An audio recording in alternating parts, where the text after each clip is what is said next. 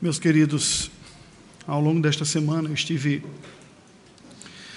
meditando na mensagem que traria esta noite para a igreja e confesso que é uma mensagem que tem estado em, em meu coração, na minha mente, acompanhado às vezes até na hora de dormir, dada a gravidade do tema que nós vamos tratar esta noite. Ela encerra ou traz consigo um dos temas tabu. Toda sociedade, toda cultura tem assuntos que são considerados tabu. O que é um tabu? Que conceito é esse? É um conceito da, da antropologia, da sociologia, da psicologia, que são assuntos que, por, que são evitados serem tratados. Tamanha dificuldade que gira em torno de, destes assuntos, assuntos que são proibidos de serem comentados, não se fala sobre eles na mesa, não se comenta sobre eles é, no ambiente doméstico, entre pais e filhos, se evita falar entre amigos, e toda a sociedade tem os seus tabus. A gravidade aparece até nas expressões utilizadas, como nós veremos em seguida. Mas eu gostaria de introduzir a mensagem fazendo algumas perguntas que estão relacionadas. Eu queria que você parasse para pensar agora sobre o que é para você, ou quem é para você, uma pessoa espiritual. Qual o perfil você poderia identificar de alguém que você pode dizer, esta pessoa é espiritual. Aqui está uma característica de alguém piedoso. Como alguém maduro espiritualmente lida com fracassos na sua vida? Como ela lida com sucessos? Como uma pessoa que amadureceu na fé lida com esses, esses momentos extremos da vida? Deus estaria obrigado a livrar aqueles que são piedosos, que são seus, que o buscam com sinceridade, de perigos, de tragédias? Se até os cristãos mais dedicados podem experimentar tragédias físicas, como acidente, morte repentina, doenças, que levam certamente estas pessoas a pensarem sobre o propósito de tudo isso, o que nos levaria a crer que crentes sinceros e famílias piedosas, por que que elas estariam livres também de tragédias morais ou espirituais? Seria correto nós pensarmos que desgraças, do ponto de vista de comportamento ou de ação, implicaria em necessariamente dizermos que aquela pessoa não tem uma espiritualidade verdadeira? Como encarar estes momentos da vida? Porque o distanciamento dos ímpios nunca garantiu, na história da humanidade, uma melhor qualidade de vida espiritual ao povo da fé. Simplesmente se ver distante, retirar-se da sociedade, viver em mosteiro, numa tradição medieval, ou numa versão mais contemporânea, se isolar em guetos que confessam a mesma fé e não tem muito contato com gente que é abertamente um transgressor. Ora, estas são algumas perguntas com as quais nós nos deparamos ao refletirmos sobre este último capítulo, sobre a saga de Noé, aquele herói que liderou a restauração da aliança com Deus nos dias do, do dilúvio. Após as águas do dilúvio terem se baixado e Noé ter conduzido a sua família para fora da arca, rumo ao recomeço da vida na terra renovada, agora com estações e climas distintos, com novas topografias e um recomeço piedoso, uma vez que ele priorizou a adoração a Deus, um dos primeiros atos, assim que sai da arca, promove um culto a Deus, começando um mundo novo, uma realidade nova. Eles saem da arca a partir do Monte Ararat, que fica na atual fronteira entre a Turquia e a Armênia, no Oriente Médio. Este herói bíblico, Noé, assiste Deus restaurando a aliança divina da redenção com a humanidade através daquela única família que sobreviveu à tragédia do dilúvio, a sua própria família, a família de Noé, que a Bíblia diz que Noé era um homem que achou graça diante de Deus, um homem que foi piedoso na sua geração. Ocorre que fatos se sucederam àquele momento que demonstram uma clara realidade da relatividade da experiência espiritual e existencial do povo de Deus. Noé e a sua família experimentaram um mundo sem paralelos agora, depois do dilúvio, em condições favoráveis a viver uma vida piedosa. Afinal de contas, todo o restante da humanidade, na sua impiedade, tinha sido eliminada. Estava apenas a família da semente da fé, com toda a terra diante de si, para viverem com Deus, para a sua glória. Mas este capítulo de Gênesis nove nos apresenta um paradoxo da experiência humana, em meio às delícias e os perigos na celebração da nossa vida. Vamos, abra sua Bíblia em Gênesis capítulo nove, nós vamos fazer uma leitura deste capítulo, mas antes eu gostaria de orar, rogando a graça do Senhor, você. Deus bendito, venha sobre nós a medida especial da Tua graça, da graça do Teu Espírito, a conduzir o nosso raciocínio, a nossa mente, o nosso coração, de uma maneira que aquilo que haverá de ser exposto seja comunicado e seja recebido com a assistência da graça do Teu Espírito, em nome de Jesus. Amém, Senhor Deus. Abençoou Deus a Noé e a seus filhos e lhes disse: sede fecundos, multiplicai-vos e enchei a terra. Pavor e medo de vós virão sobre todos os animais da terra e sobre todas as aves dos céus. Tudo que se move sobre a terra e todos os peixes do mar, nas vossas mãos serão entregues. Tudo que se move e vive ser-vos-á por alimento. Como vos dei a erva verde, tudo vos dou agora. Carne, porém, com sua vida, isto é, com o seu sangue, não comereis. Certamente requererei o vosso sangue, o sangue da vossa vida. De todo animal requererei, como também da mão do homem. Sim, da mão do próximo de cada um requererei a vida do homem. Se alguém derramar o sangue do homem, pelo homem se derramará o seu. Porque Deus fez o homem segundo a sua imagem, mas sede fecundos e multiplicai-vos, povoai a terra e multiplicai-vos nela. Disse também Deus a Noé e a seus filhos: eis que estabeleço a minha aliança convosco e com a vossa descendência, e com todos os seres viventes que estão convosco, tanto as aves, os animais domésticos e os selváticos que saíram da arca, como todos os animais da terra. Estabeleço a minha aliança convosco, não será mais destruída toda a carne por águas de dilúvio, nem mais haverá dilúvio para destruir a terra. Disse Deus: este é o sinal da minha aliança que faço entre mim e vós, e entre todos os seres viventes que estão convosco para perpétuas gerações. Porei nas nuvens o meu arco, será por sinal da aliança entre mim e a terra. Sucederá que quando eu trouxer nuvens sobre a terra, e nelas aparecer o arco, então me lembrarei da minha aliança, firmada entre mim e vós, e todos os seres viventes de toda a carne, e as águas não mais se tornarão em dilúvio para destruir toda a carne. O arco estará nas nuvens. Vê-lo-ei e me lembrarei da aliança eterna entre Deus e todos os seres viventes de toda a carne que há sobre a terra. Disse Deus a Noé: este é o sinal da aliança estabelecida entre mim e toda a carne sobre a terra. Os filhos de Noé que saíram da arca foram Sem, Cã e Jafé. Cã é o pai de Canaã. São eles os três filhos de Noé, e deles se povoou toda a terra. Sendo Noé lavrador, passou a plantar uma vinha, bebendo do vinho, embriagou-se e se pôs nu dentro da sua tenda. Cã, pai de Canaã, vendo a nudez do seu pai, fê-lo saber fora a seus dois irmãos. Então Sem e Jafé tomaram a capa, puseram-na sobre os próprios ombros de ambos, e andando de costas, rostos desviados, cobriram a nudez do pai, sem que a vissem. Despertando Noé de seu vinho, soube o que lhe fizera o filho mais moço, e disse: maldito seja Canaã, seja servo dos servos a seus irmãos.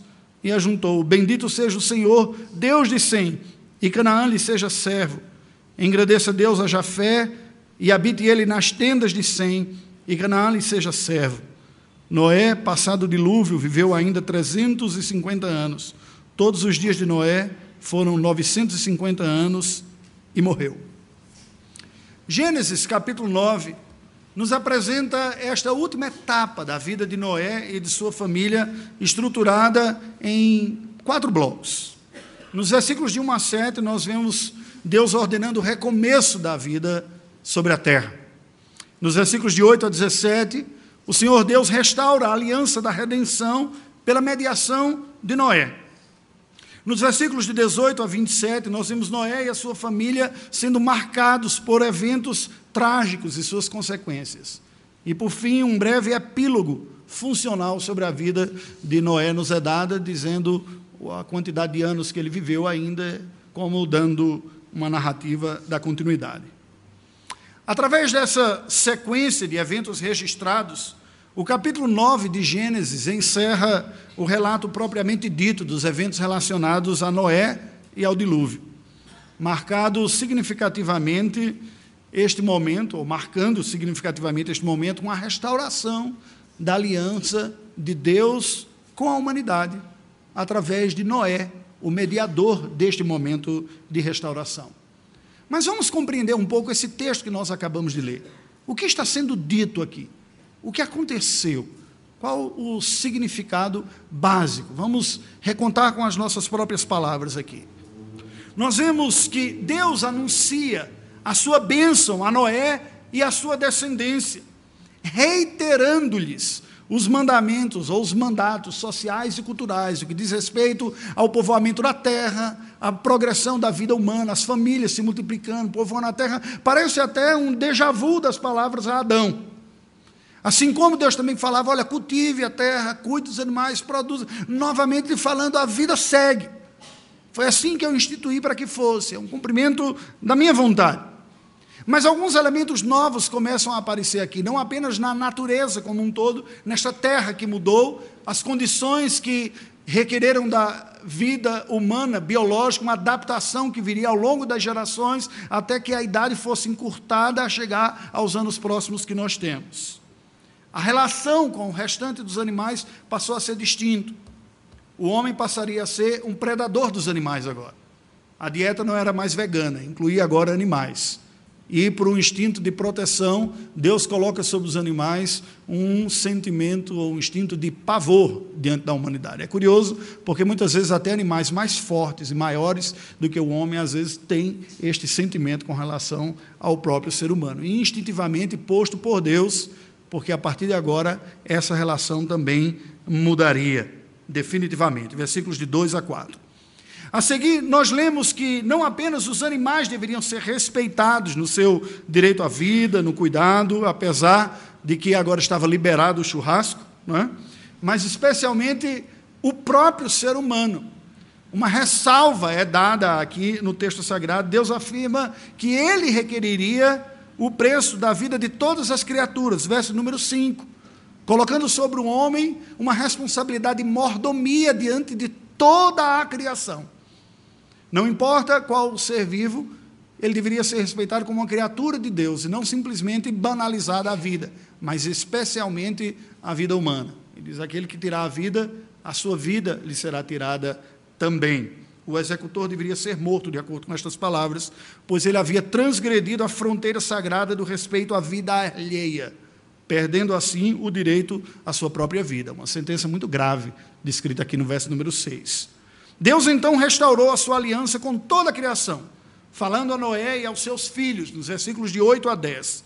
E depois ele anunciou a todos, através de Noé, o compromisso do Senhor de nunca mais destruir a vida na terra e o planeta Terra, através de águas diluvianas. O Senhor estabeleceu como sinal perpétuo desta promessa, presente no céu, o belo arco-íris, que nós vemos toda vez que uma chuvinha está indo embora e os raios, os raios de sol batem nas gotas que ainda caem. Deus reafirmou o seu compromisso com esta promessa, indicando que a eterna lembrança deste anúncio dirigido a toda a terra é o arco-íris, é uma lembrança deste pacto e desse compromisso de que não mais viria é, a condenação por águas diluvianas. A palavra estabeleço, que aparece na nossa Bíblia aqui, eis que eu estabeleço uma aliança contigo, ela é uma parte reguladora do pacto feito, que tem a ideia de dar o reforço bíblico de que Deus é aquele que faz valer o pacto. Ela poderia ser também traduzida como eu restauro a aliança. É a ideia aqui de reconstruir. Aquilo que estava caído, agora é reedificado e colocado em pé novamente. E caiu como? Caiu com a apostasia da humanidade, que chegou no dilúvio a ser eliminado. Agora o Senhor não está fazendo um novo pacto, como se fosse uma nova dispensação, como alguns, mas Ele está restaurando. É tanto que as orientações são muito semelhantes às dadas a Noé. Deus está dizendo, eu estou restaurando este pacto com a humanidade. Um novo começo está começando. De vida, um novo começo vocês têm dentro de você e também de salvação. As nuvens, as chuvas, o sol visível, como hoje nós os conhecemos, tornaram-se parte do cenário da terra pós-diluviana. Sendo assim, a consequente refração física da luz, decompondo-se no formato do belo arco-íris, percebido pelo olho humano, foi o recurso inaugurado e estabelecido por Deus na nova dinâmica climática do planeta, como um sinal litúrgico universal, uma testemunha visível do compromisso divino com toda a criação, visto agora no céu azul, descoberto da antiga camada de vapor de água que antes fazia da terra um grande jardim-estufa e que assim impossibilitava se ver a luz sendo decomposta no arco-íris. Agora você não tem mais essa estufa, nós conseguimos ver as estrelas e o céu limpo e conseguimos ver, consequentemente, também o arco-íris, quando assim aconteceu. Comumente, Deus se utiliza de sinais para marcar os diversos momentos importantes da história da redenção, ao estabelecer marcas, mostrando que estes momentos são importantes. Deus costuma fazer isso, é tanto que Paulo diz que os judeus pedem sinais, ao passo que os gregos buscavam sabedoria, porque Deus costumava marcar momentos importantes com sinais, e foi o que ele fez aqui. O texto segue apresentando agora uma triste narrativa da exagerada comemoração de Noé, visto que ele chegou a embebedar-se a tal ponto com um vinho, fruto do seu trabalho, que se tornou o protagonista de uma cena de humilhação e vexame, envolvendo seu filho Cã, embora depois ele tenha sido tratado de forma respeitosa pelos seus outros filhos, Sem e Jafé. Versículos de vinte a vinte e três. Passada a ressaca, quando soube do ocorrido, Noé chamou seus filhos, proferiu uma sentença de maldição sobre o seu filho Cã e sobre o seu neto Canaã, para que viesse a servir aos seus irmãos. E uma outra palavra foi dada sobre Sem e Jafé, de que eles cuidariam do pai, aqueles que cuidaram do pai no seu momento vergonhoso. Foi proferidas sentenças de bênçãos naturais. Ao final, o texto encerra a narrativa afirmando que Noé viveu trezentos e cinquenta anos após o dilúvio, vindo a morrer aos novecentos e cinquenta, versículos de vinte e quatro a vinte e nove, encerrando assim uma etapa importante na história bíblica, na história da salvação, inaugurando uma outra também. Qual é a mensagem desse texto? Por que que o Espírito Santo inspirou Moisés a registrar este capítulo aqui, esta parte da história do herói na fé? Noé está lá, na lista dos heróis da fé, de Hebreus onze. Um homem justo na sua geração, mas que neste episódio de sua vida experimentou algumas tragédias. Em Gênesis nove, Moisés está destacando a bênção divina sobre o recomeço depois do dilúvio, pois vem acompanhando o cotidiano mais difícil imposto pela nova condução global da vida, o homem que estava tentando redescobrir a vida nessa nova realidade, com tantas adversidades, com variações climáticas decorrentes dos prejuízos biológicos também que viriam. Agora haverá geleiras, desertos, áreas inóspitas, coisa que antes não havia. Mas isso não seria uma sentença de maldição sobre a humanidade. Então o Senhor, quando restaura, diz, olha, eu abençoarei vocês. A terra está diferente, o ambiente está mais hostil, a vida irá pouco a pouco diminuindo para níveis bem mais baixos do que vocês estavam vivendo como espécie até agora, mas a minha bênção está sobre vocês. Vocês continuarão vivendo, tendo filhos, trabalhando, se mantendo, tendo a oportunidade de me conhecer, de me adorar, e eu estarei com vocês. É esta a mensagem que Moisés está dizendo, e não por acaso também, porque o povo que acabou de sair da opressão do Egito, terá diante de si uma jornada de quarenta anos peregrinando pelo deserto, fruto da sua própria incredulidade, na qual eles poderiam ser tentados a imaginar que Deus os abandonara. Ele diz, a hostilidade, a dificuldade na vida não é um sinal do abandono de Deus. Nós estamos debaixo de uma sentença de bênção. O texto bíblico lembra aos hebreus que a terra, como é conhecida por eles, com toda a fartura de alimentos, vegetais e animais, é fruto de um projeto restaurador da graciosa aliança divina com os homens, As chuvas e os frutos da terra são bênçãos do Senhor para a devida manutenção humana, assim como a responsabilidade de cuidar e preservar os animais, que são criaturas de Deus e não seres divinos, como ensinava a mitologia divina. Mas é Deus o provedor destas coisas, e não outras divindades, como as religiões pagãs, pelo mundo afora, identificam a própria terra como uma deusa, a Pachamama aqui dos povos pré-colombianos, ou mesmo a mãe terra das religiões pré-cristãs europeias. É o Senhor quem provê tudo isso para vocês. Tenham esta consciência. Esse período de peregrinação no deserto é um preparo para a bênção plena que vocês vão desfrutar. O autor ressalta aqui que tudo isso era testemunho do elevado valor da vida humana para Deus. Daí a necessidade de uma grave punição ao pecado contra a vida alheia, pois o homem carrega sobre si a imagem divina, ainda que distorcida, mas fomos criados à imagem e semelhança do Senhor, e a vida humana não pode ser banalizada. Meus queridos, se tem uma coisa que hoje me incomoda mais do que quando eu saí do Brasil, é como a nossa pátria brasileira banaliza a vida humana. Os índices de morte, de homicídio da nossa pátria, são semelhantes e superiores a nações que estão em guerra. E isso certamente não passa alheio aos olhos daquele que tudo vê. Nós temos culpa de sangue manchado nas nossas mãos tupiniquins. A terra do samba, do sol, da alegria e da hospitalidade. É uma terra assassina para com seus compatriotas. E as estatísticas mostram. A impunidade, a flacidade das nossas leis, a facilidade como alguém pode cometer crimes e sair impune, especialmente o crime contra a vida humana, agravam mais essa situação diante do Senhor. Por isso que Deus fez essa ressalva.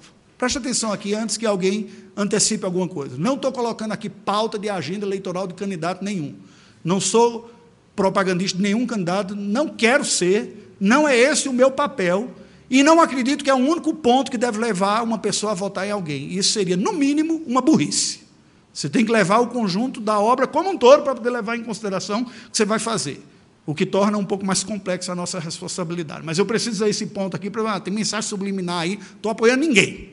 Estou dizendo que a vida humana é preciosa e nós não podemos esquecer disso. Deus falou isso aqui. Mas a agenda é muito mais ampla daquilo que nós temos para a nossa vida e sociedade. Bem, sendo assim, sendo ressaltada essa questão, nós chegamos diante desse episódio. O episódio da embriaguez de Noé e aquela situação vexatória. É claro que nós já conseguimos perceber, sem muito esforço, de que a imperfeição que está presente até nos heróis da fé deve nos servir de alerta. Embora a simples e moderada degustação doméstica do vinho não seja condenada nas Escrituras Sagradas, por vezes ela vem, vem aparecendo como uma bênção de Deus, como você vê o Salmo cento e quatro, versículos catorze e quinze. Eu gostaria de ler apenas esse daqui. Há inúmeros textos na Escritura sobre vários aspectos, mas eu não me proponho a fazer um estudo bíblico, eu me proponho a pregar uma passagem bíblica. No entanto, eu gostaria de ressaltar apenas esse aqui. Salmo cento e quatro, versículos catorze e quinze, nos diz assim: Fazes crescer a relva para os animais e as plantas para o serviço do homem, de sorte que da terra tire o seu pão, o vinho que alegra o coração do homem, o azeite que lhe dá brilho ao rosto e o alimento que lhe sustém as forças. A narrativa bíblica é muito simples e muito clara, e se você tiver algum dia a oportunidade de conhecer um desses países que cultivam milenarmente o azeite e o vinho e o trigo, que foram as primeiras culturas sendo desenvolvidas pela humanidade na Mesopotâmia, você vai ver que quem faz uso disso de forma natural, faz uso disso de forma saudável. É o suco, é a comida, é a bebida, é o tempero básico. Simples desse jeito, como o salmista apresenta. A Bíblia apresenta isso de forma clara. Mas também ela vai alertar, ao longo das suas páginas, sobre os graves riscos que acompanham a bebida com teores alcoólicos. Cuidado para o vinho quando ele se mostra vermelho, com a bebida misturada. Não vos embriagueis com o vinho no qual há dissolução. E inúmeros outros versículos também. As duas coisas são afirmadas na Escritura Sagrada. Por mais que eu sei que aqui é um dos temas tabus e que a tentação minha é não falar nesses temas para não caçar briga para cima de mim, eu sou pregador da palavra de Deus e tenho a responsabilidade de ensinar o que a Bíblia diz e não o que a nossa cultura convencionou dizer. A Bíblia apresenta este relato aqui diante de nós. A embriaguez, além de ser um pecado contra a lucidez, expõe o ser humano e a imagem de Deus em nós, essa imagem presente ao ridículo e ao escárnio. Este é o alerta que nós encontramos no livro dos Provérbios. Naquele tempo era o único entorpecente conhecido. Os séculos modernos elaboraram outros, que também prometem prazer e tiram o homem do seu estado de percepção natural. Contudo, ao olharmos para esta situação como um todo, nós vemos que Noé passou por aquela situação. O que pode ter ocorrido com ele? Talvez Noé tenha pensado, é, não é fácil salvar o mundo. E aí vem aquelas crises, né? Depois de ter feito toda aquela tarefa, pregar durante tanto tempo, sem ninguém acreditar, nós não conseguimos dimensionar o impacto de, apesar de ter visto toda a sua família sendo salva, saber que todo o restante da humanidade pereceu. Meus irmãos, uma das experiências mais duras que eu tive na minha vida, e até hoje eu lembro e sinto a dor da memória, foi conversar com pessoas que participaram de guerra na região dos Balcãs, a região que, que teve a última experiência de guerra no continente europeu, onde nós estávamos lá. Conversar com gente que matou gente. Eu não direi os detalhes, porque eu não quero transformar o sermão num filme de terror. Mas o impacto que isso trouxe sobre a minha alma traz lembrança até hoje. Eu fico imaginando que este homem, que apesar de ser um herói bíblico, era um ser humano. Apesar de ele saber da justiça de Deus, da santidade do Senhor, de condenar uma geração incrédula e resistente, que Deus estava dando uma nova chance à humanidade, ele assistiu, ele viu, ele sabia que o que estava do lado de fora da arca era morte e condenação. Talvez Noé tenha, ao sair da arca, olhado para o novo mundo e encontrado uma certa estranheza com essa outra realidade. Que mundo é esse? Ele é diferente. Não tem gente, é só a minha família. Tem montanhas agora, a gente vê os céus. Tem verão com calor insuportável, inverno que a gente sente frio. Eu não consigo me reconhecer nesse novo mundo que surge depois do dilúvio. Fisicamente falando, socialmente falando, emocionalmente falando. Talvez antes ele pensasse aquele temor diante de Deus, eu tenho um testemunho a dar. E ao contemplar a impiedade do resto da humanidade, aquilo lhe servia de alerta, ele ficasse ainda mais vigilante, zeloso que era. Mas agora não tem mais ninguém, é só a família. Ninguém vai se escandalizar. Só a minha família, todo mundo é crente. Eu já vi essa história acontecer. Em igreja, todo mundo é crente, ninguém se escandaliza, e maquinam junto para o mal, porque ninguém se escandaliza, ninguém está sendo chocado aqui, tudo bem contigo, comigo, beleza, eu até pioraria, não, então vamos piorar aqui. E aí ele planta uma vinha e diz, sabe uma coisa, eu nunca fiz nada errado na vida, tomar uns pilequinhos aqui para ver como é que é.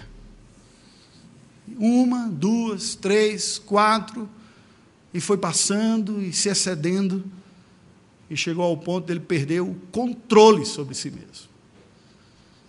Ficou aquela cena vexatória, quando a dignidade humana vai-se embora, quando a lucidez é perdida, e o homem se comporta pior que um animal irracional.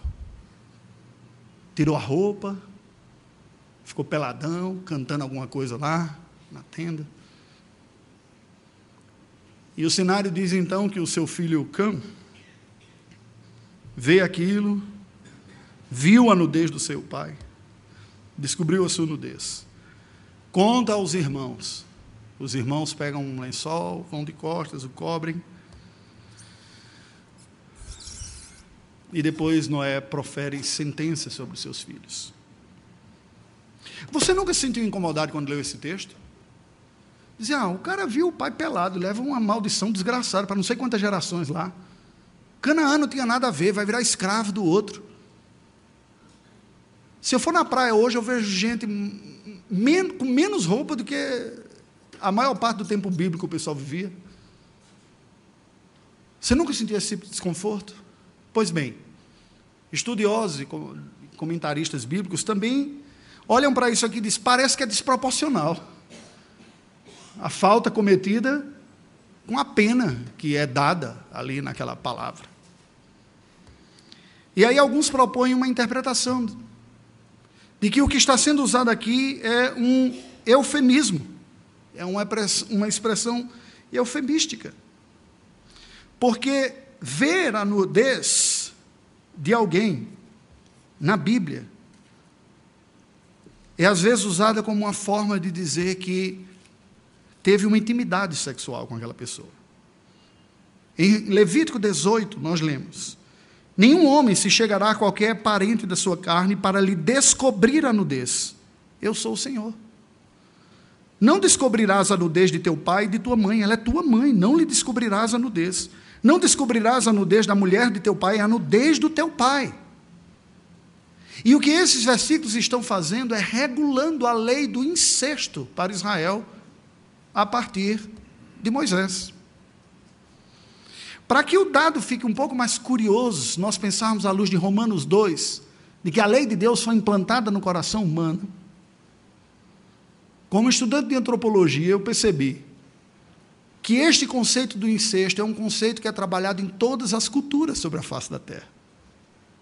Toda cultura cria leis e limites da intimidade que possa haver entre homens e mulheres, de graus que são, a partir dali são considerados inadmissíveis. Toda cultura vai ter esse conceito da traição, do adultério, porque você está descobrindo, à luz do, da mensagem bíblica, a intimidade do cônjuge. Quando o texto bíblico diz, não conhecerás a nudez da mulher do teu pai, porque é a nudez do teu pai, está olhando isso dentro da perspectiva da honra. Caso este, preste atenção, que ocorreu na igreja de Corinto. Aquele jovem rebelde, que seduziu a sua madrasta, possivelmente bem mais nova do que a sua mãe, e eles tinham relações sexuais, e isso é conhecido, e Paulo disse para disciplinar aquele jovem. Possivelmente você não tenha olhado para esse texto com essa conotação, mas ele parece fazer muito mais sentido a sentença que vem depois. A gravidade das palavras de Noé para com seu filho. E possivelmente, de alguma maneira, Cã tivesse envolvido seu filho Canaã também. Se ele apenas assistiu, se ele zombou junto, o que que era, porque ele entra na sentença da condenação. Meus queridos, esta é uma das cenas mais tristes de experiência de uma família de fé que a palavra de Deus nos mostra. Não apenas pelo ato, mas pelos impactos e as consequências daqueles atos. Eu gostaria de pensar com você sobre o alerta que a palavra de Deus nos diz, sobre pensamentos e sentimentos que podem nos cercar. Quando nós nos julgamos muito bons, superiores, quando nós julgamos que já fizemos esforço demais para cumprir a vontade de Deus, isso nos coloca numa situação espiritualmente de vulnerabilidade. Quando o homem se acha muito seguro, muito forte de si, muito cheio de si. Isso pode até mesmo evoluir para uma espécie de concessão permitida na sua consciência para fazer algumas coisas. Eu me concedo fazer. Afinal de contas, sempre fui tão delicado. Sempre fui um exemplo destacado no meio da minha geração. E a tragédia se estabeleceu na vida da família de Noé. Nós não sabemos dizer com segurança o que aconteceu. Porque, como diz um dos pastores que eu conheci, um dos líderes de aconselhamento bíblico na Igreja Presbiteriana do Brasil, o espírito da Escritura, quando nós vamos falar sobre pecados nossos, é abrir o coração e não expor os intestinos. O que é que ele quer dizer com isso? Nós precisamos ter uma liberdade de buscar auxílio e falar das necessidades que nós temos, mas uma sobriedade suficiente para não expor as misérias que não edifica ninguém, saber em detalhes o que acontece. Este espírito às vezes travestido de pureza ou de rigor, é um espírito maligno, que quer entender os detalhes. Conte mais, como foi, quando foi, o que aconteceu, de que maneira, quem estava envolvido, me fale em detalhes. Isso não é o espírito da palavra de Deus. Por isso que, muitas vezes, a palavra de Deus apresenta situações escandalosas sem entrar em detalhes e, outras vezes, usa expressões eufemísticas. O bom entendedor, entenda. Aquele que reflete, pense nas implicações daquilo e na dor que foi. Tudo começou com uma concessão de liberdade para se beber um pouco mais do que seria o comum, mas terminou numa tragédia. Eu me lembro quando seminarista ainda, lá em São Paulo, pegando um ônibus lá na Zona Leste, eu recebo um folheto que estava sendo distribuído sobre uma casa de auxílio e recuperação para pessoas que sofriam de violência doméstica. E dentre os depoimentos que estavam dados ali naquele folheto, dizendo, procure ajuda, ligue para tal número e tudo mais, havia mais de um de pessoas que vinham de lares evangélicos, falando de situações de abuso na sua própria casa. Isso é ou não é um tabu em nosso meio? Isso não é problema da favela. Os abusos, as tragédias, não fazem escolha de classe social. Ocorre que uma classe que teve melhores oportunidades de educação se protege mais. Afinal de contas, o, o grito que é gritado em um quarto não é percebido por todos os vizinhos, porque há uma distância, há estufamento, há uma série de coisas que abafam as tragédias que são vividas por estas famílias. Enquanto na favela você não tem opção. O grito que é dado é compartilhado por todo mundo. Não são poucos os meninos, filhos de situações de desajuste, que cresceram vendo todo tipo de abuso, desde violência física até violação física também, ou emocional, ou palavras. Nós não sabemos exatamente o que foi que Cão fez. Nos parece, pela leitura, que ele não simplesmente deu uma olhada e caçoou da nudez do seu pai. E não nos convém ficar especulando sobre isso. Mas fica-nos o alerta de que nem mesmo tragédias morais estão longe de ocorrer conosco. Você pode dizer, mas e aí? O que, que eu faço com isso? O que, que Noé fez? Quando ele acorda, suas palavras têm um misto de uma ação divina, proferindo uma profecia que virá sobre os povos decorrentes, que socialmente se manifestarão distintos nas suas relações, alguns mais poderosos, dominando outros, mas sem negar o elemento pessoal. Este homem que foi um herói na fé, que certamente viu seu filho nascer, desenvolver-se, crescer, constituir família, que sofre um tipo de abuso aqui, tem um dos dilemas e uma das dores mais agudas diante de si. O que eu faço com aquele meu filho que eu tanto amei e que dei a minha vida e que ele fez isso comigo? Como superar isso? Porque daqueles que eu jamais esperava que pudesse fazer tamanha maldade contra a minha vida, foi precisamente este que veio sobre mim. Maldito o dia que eu ultrapassei os goles. E maldito seja, cara, Cã, você para sempre. E para que você saiba a dor do que é ser abusado por um filho, que teu filho seja maldito também, para que você experimente isso. Como não ler nas palavras deste homem um misto de, de dor, de culpa, de desejo de ver uma realidade diferente, mas de enxergar que a mesma graça que susteve a sua família até o dilúvio é uma graça que jamais eliminará as consequências dos atos pecaminosos que foram feitos. Pode haver perdão, mas a restauração deste relacionamento será extremamente difícil, doloroso e lento.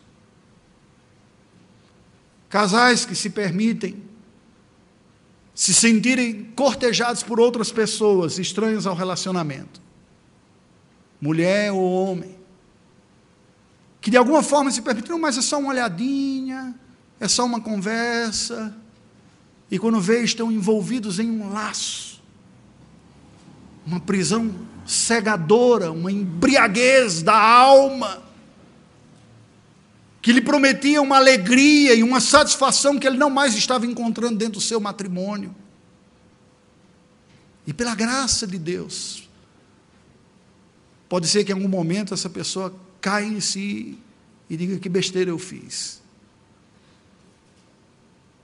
E o tamanho da dificuldade que será restaurar um relacionamento depois de uma violação de um pacto tão sagrado. Pode acontecer? Pode. Mas não será com poucas lágrimas. Não será com poucos dias. E tudo começou a pequenas concessões que essas pessoas se permitiram, na ilusão de que se sentirão mais felizes ao serem mais valorizadas ou desfrutarem prazeres que eles já não mais estavam desfrutando na sua vida. Eu não quero me delongar mais. Concluo. Gênesis nove nos alerta sobre alguns perigos que podemos enfrentar em nossa vida. Pois da tragédia da vida de Noé, nós vemos que, apesar da condenação e da eliminação do excesso do mal perante, presente nos ímpios naqueles dias, o mal potencialmente trágico ainda reside dentro de nós, os crentes. A nossa esperança está no fato de que nós temos em Cristo um Salvador e um mediador perfeito, diferente de Noé, que, por melhor que fosse, não era o mediador perfeito. Cristo é capaz de perdoar, Cristo é capaz de consolar as nossas dores, Cristo é capaz de nos capacitar a seguir adiante, a perdoar, a renovar, a construir uma nova vida, mas isso não ocorrerá de um dia para a noite, e não ocorrerá sem dor, lágrimas e dificuldades. Contudo, resta o alerta de que os pecados, ainda que perdoados, têm o poder de deixar marcas profundas na alma humana, de desfigurar vidas, afastando pessoas pelas dores e ofensas, e trazendo consigo um terrível potencial de se alastrar, de evoluir de um mal para outro mal maior. Cristo somente é capaz de, em meio ao caos experimentado nas nossas escolhas erradas, dos nossos pecados e desvios, nos atrair para si e nos fazer melhores. Das tragédias, nós temos o glorioso potencial de aprender a lição da suficiência da rica graça de Cristo. Preste atenção a isso, que isso é importante.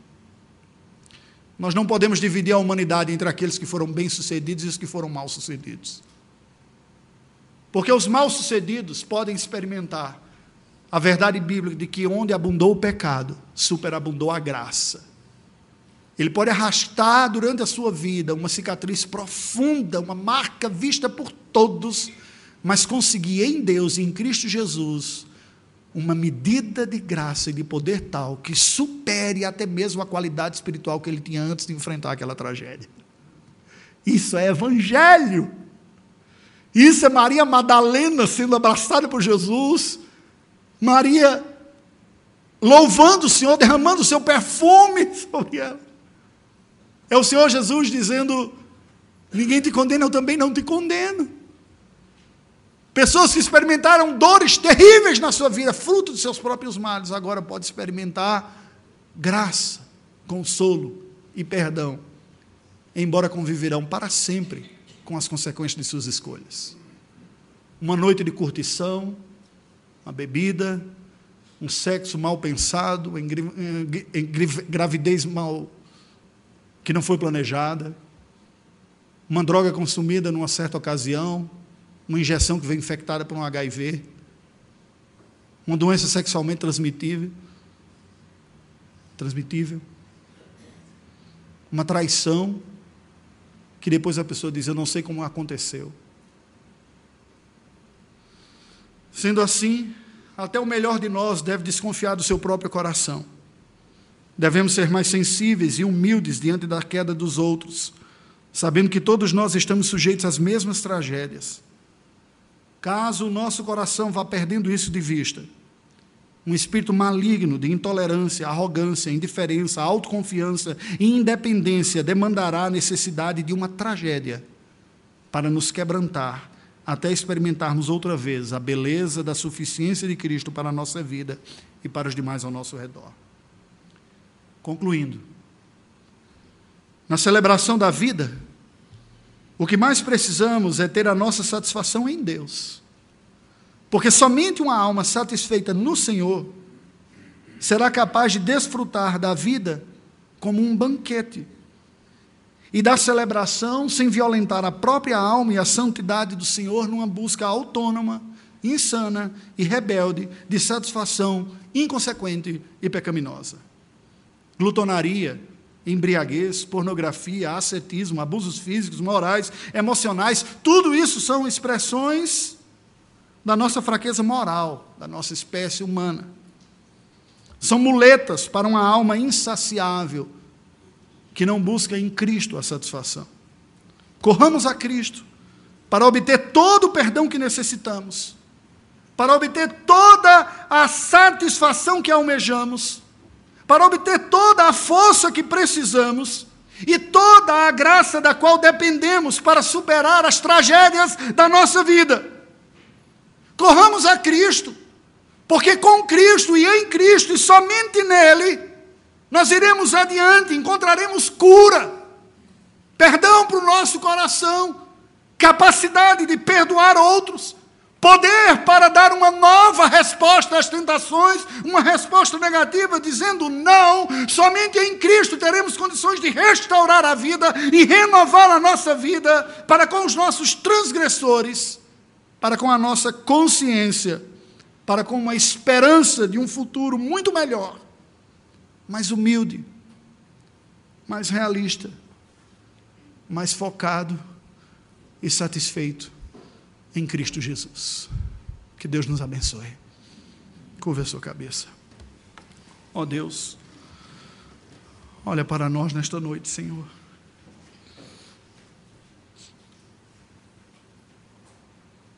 Há situações que podemos experimentar em nossa vida, e alguns aqui certamente passaram, que de tão dolorosas e vexatórias, não proporcionam a meus irmãos a mínima esperança de poder compartilhar com outras pessoas a sua dor. Quantos de nós que aqui estamos não sofremos dores, decepções que causamos, o que outros causaram em nós, lutas profundas, vivenciadas, distante dos olhos fraternos, mas não distante dos teus olhos, consciências maculadas, perturbadas, por memórias de atos trágicos e pecaminosos, por escolhas mal sucedidas, que trouxeram tanta dor. Quantos que não carregam essa sentença kármica, espírita, e que tentam imolar sua própria culpa, achando que ao carregar este fardo como uma espécie de autopunição, de uma versão evangélica de penitência, um dia resolverão, mas a dor não cessa. Quantos que lambem suas feridas, rememorando as dores, sem a capacidade de olhar para o ofensor como alguém que, assim como ele, podem desfrutar da bênção, do perdão e da comunhão. Que de uma forma mais cínica e velada, somos tentados a, a conta-gotas, ferirmos a consciência do outro, numa eterna lembrança da dor que ele nos causou. E lambemos nossas feridas, como Cristo está longe do nosso coração, tanto de um lado quanto do outro. Ó Senhor, que o teu Filho Jesus brilhe em nossa vida, que ele brilhe em nosso coração, que nós nos apeguemos a ele com tamanho fervor e fé, que encontremos cura para a dor que sentimos.